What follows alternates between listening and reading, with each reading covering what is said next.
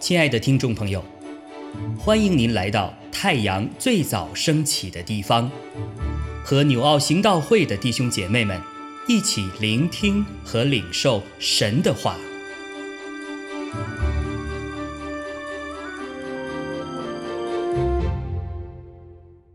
箴言十七章一到十二节：设宴满屋，大家相争，不如有块干饼，大家相安。仆人办事聪明，必管辖宜修之子，又在众子中同分产业。鼎位炼银，炉位炼金，唯有耶和华熬炼人心。行恶的留心听奸诈之言，说谎的侧耳听邪恶之语，戏笑穷人的是辱没造他的主，幸灾乐祸的必不免受罚。子孙为老人的冠冕，父亲是儿女的荣耀。愚顽人说美言本不相宜。何况君王说谎话呢？贿赂在馈送的人眼中看为宝玉，随处运动都得顺利。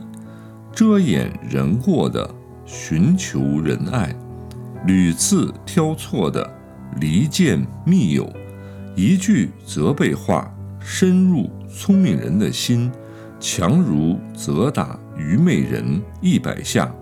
恶人只寻背叛，所以必有严厉的使者奉差攻击他。宁可遇见丢崽子的母熊，不可遇见正行愚妄的愚昧人。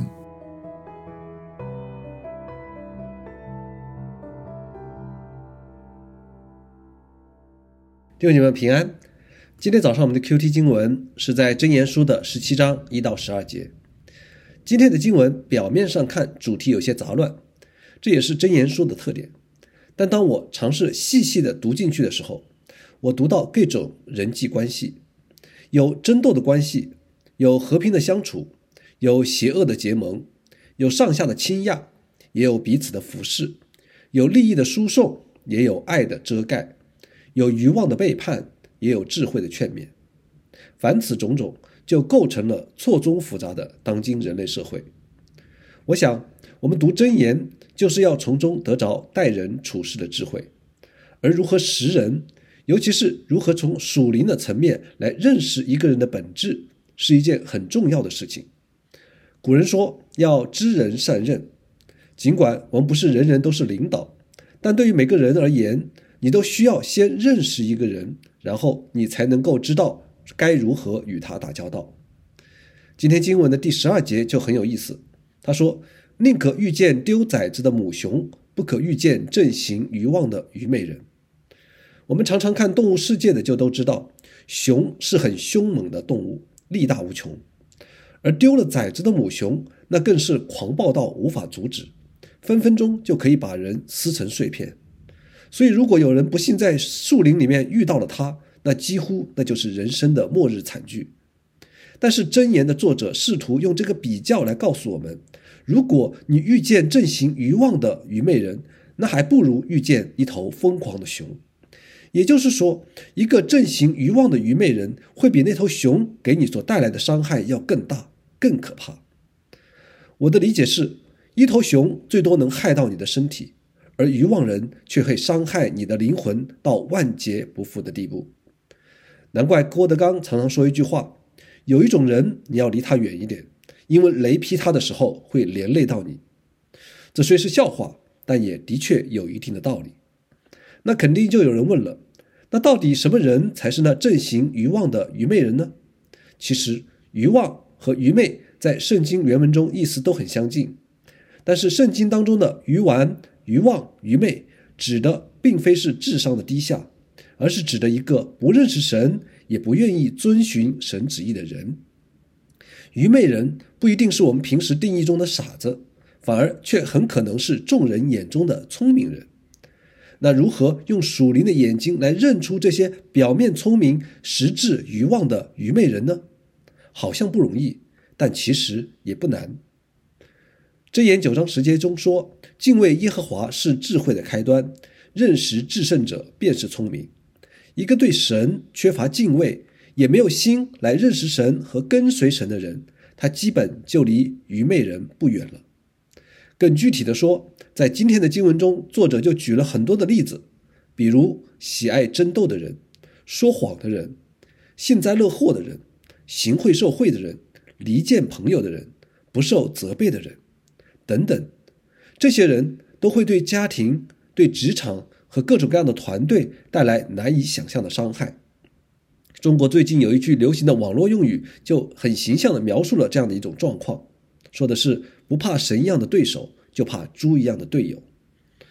我想，可能有人对经文第十二节觉得夸张了，有那么严重吗？但我想，这绝不是危言耸听。拿大卫的长子暗嫩来说，他与他的堂兄约拿达过从甚密，几乎言听计从。但是，正是这个约拿达的奸计，好像是帮助暗嫩达到了自己占有自己妹妹的目的，但最终却使暗嫩惨遭押沙龙的杀害。丧失了生命。相反，大卫年轻时与约拿丹结为生死之交，彼此之间本应有的权力之争，却因从神而来的爱和智慧，他们彼此都能够放下利益的冲突，反而互相尊重和支持，从而最终成就了神的旨意和彼此的永恒友谊。所以，箴言书十三章二十节中说：“与智慧人同行的必得智慧，与愚昧人作伴的必受亏损。”但事实上，我们是与智慧人同行，还是与愚昧人作伴？最关键的是，我们自己是智慧人还是愚昧人？如果我们是以神的智慧待人接物，或者我们是以自己的私欲出发来寻求同伙，就决定了我们身边出现的是什么人。